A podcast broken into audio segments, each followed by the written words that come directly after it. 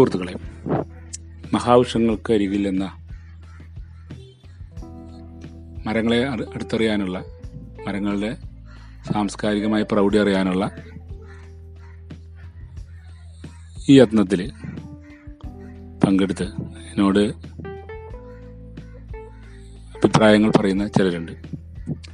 അവർക്ക് അവരോടെല്ലാം ഞാൻ ഈ അവസ്ഥ അവസരത്തിൽ നന്ദി പറയുകയാണ്. മാത്രമല്ല ഇതിന്റെ ചെറിയ ചെറിയ പാകപ്പിഴകൾ ഇതൊക്കെ വളരെ ചെറിയ സാങ്കേതികമായ സാ- സൗകര്യത്താൽ നിന്നാണ് ഞാനിത് അറിയിക്കുന്നത്. അപ്പോൾ അപ്പൊ അതിനുണ്ടാവുന്നതായിട്ടുള്ള ചില പോരായ്മകളൊക്കെ ഉണ്ട് അതുപോലെ തന്നെ എന്റെ പറയുന്ന രീതികളിലൊക്കെ ചില തെറ്റുകൾ. പക്ഷെ ഞാൻ അതിനെ പരമാവധി നാച്ചുറലായി പറയുന്നു. എന്റെ സ്വാഭാവികതയാണ് അല്ലെങ്കിൽ അതിന്റെ നൈസർഗികതയാണ് ഞാനത് നമ്മൾ പ്രാധാന്യം കൊടുക്കുന്നത്. അത് മറ്റുള്ള ന്യൂനതകളെല്ലാം നിങ്ങൾ ഉൾക്കൊള്ളുമെന്നറിയുന്നതുകൊണ്ട് തന്നെ അടുത്ത മരങ്ങളുടെ വിവരങ്ങളിലേക്ക് കടക്കുകയാണ്.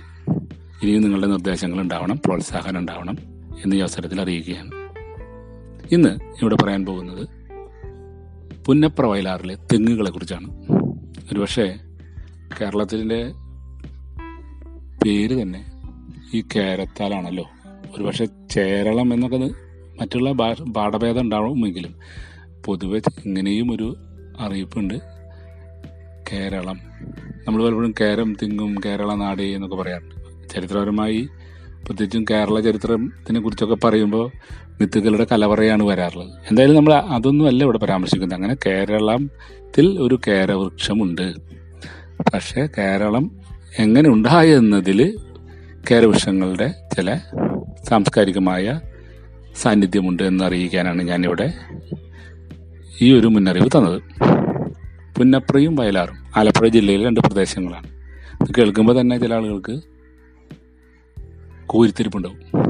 ചില ആളുകളെ സംബന്ധിച്ചിടത്തോളം നഷ്ടബോധം ഉണ്ടാവും ചില ആളുകളെ സംബന്ധിച്ചിടത്തോളം ഊർജമുണ്ടാവും എന്തിനായാലും ഈ രണ്ട് പ്രദേശങ്ങൾ കേരള ചരിത്രത്തിന് നൽകിയ സംഭാവനകൾ വളരെ വലുതാണ് എന്ന കാര്യത്തിൽ തർക്കമുണ്ടാവില്ല.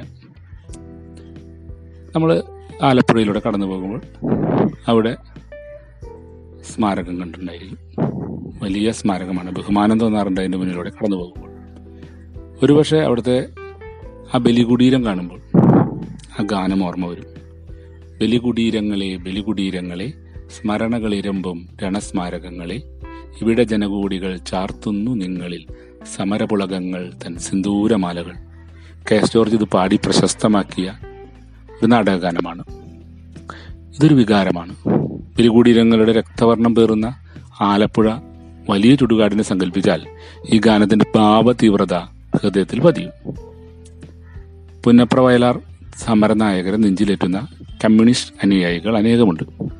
വയലാർ ഗർജിക്കുന്നു എന്ന പി ഭാസ്കരന്റെ പ്രശസ്തമായ കവിത വായിച്ചാലും ഒട്ടും നശിക്കാത്ത ധീരദേശാഭിമാനം ഉണരുമെന്ന കാര്യം തീർ- തീർ- തീർച്ചയാണ്. ഞാൻ ആ വരികളൊന്ന് വായിക്കാം. ചിരകാലം രാജ്യത്തിൻ നോർമയിൽ ഒക്ടോബർ ഇരുപത്തിയേഴ് തെളിഞ്ഞു നിന്നു. ഇങ്ങനെ തുടരുന്നു അവർ അലയടിക്കുന്നു ഈ കവിതാഭാഗം ഇത് കേൾക്കുമ്പോൾ കോർമയക്കൊള്ളുന്നു ജനതതികൾ ചോരപ്രവാഹത്തിന്റെ ഗതിവേഗം കൂട്ടുന്ന ധീരരക്തസാക്ഷികളുടെ സ്തംഭമായി ഇവിടെ നിൽക്കുന്നു. അപ്പോൾ പുന്നപ്ര വയലാർ എന്ന് പറഞ്ഞുകൊണ്ട് കേരവൃഷം എന്ന് പറഞ്ഞുകൊണ്ട് എന്തിനാണ് ഇത്ര ആമുഖം എന്തോ എന്ന് ചോദിച്ചാൽ കേരള ചരിത്രത്തിലെ അവിസ്മരണീയമായ സംഭവം നേരിട്ട് അനുഭവിച്ച സസ്യങ്ങളുണ്ടെന്നുള്ള അറിവ് കൂടി നൽകാനും കൂടിയാണ് ഇങ്ങനെ ഒരു ആമുഖം തന്നത്. ആ വൃക്ഷമാണ് തെങ്ങുകൾ. അപ്പോൾ എന്താണ് ആ വൃക്ഷങ്ങൾ ചെയ്തത് എന്നാവും അടുത്ത നിങ്ങളുടെ ആകാംക്ഷ.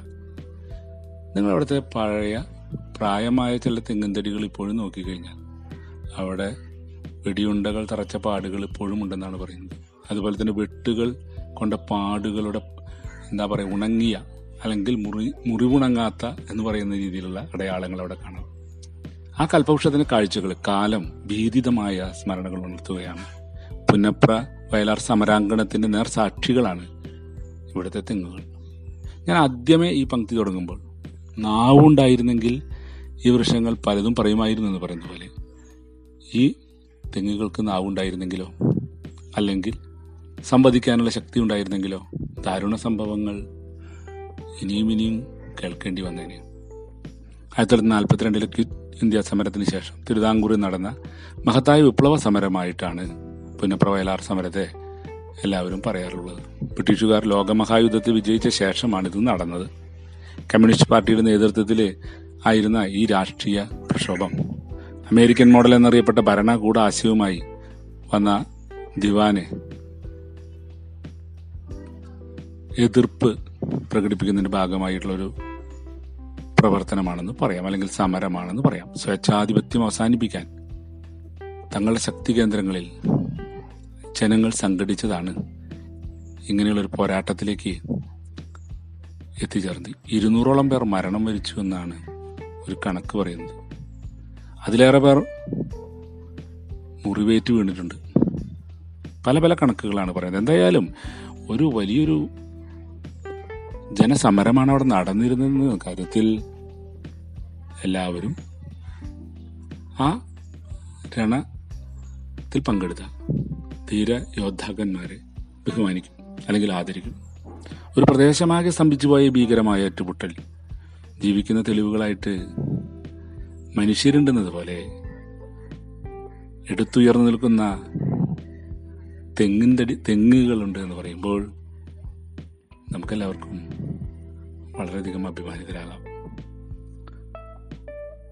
വേണമെങ്കിൽ ആലപ്പുഴ ജില്ലയിലെ കലാപം നടന്ന മേഖലകളിലൂടെ നിരീക്ഷണം നടത്തിയാൽ. ഞാൻ നേരത്തെ സൂചിപ്പിച്ച മുറിവേറ്റ തെങ്ങുകൾ പാടുകളുമായിട്ട് നിൽക്കുന്നത് കാണാം.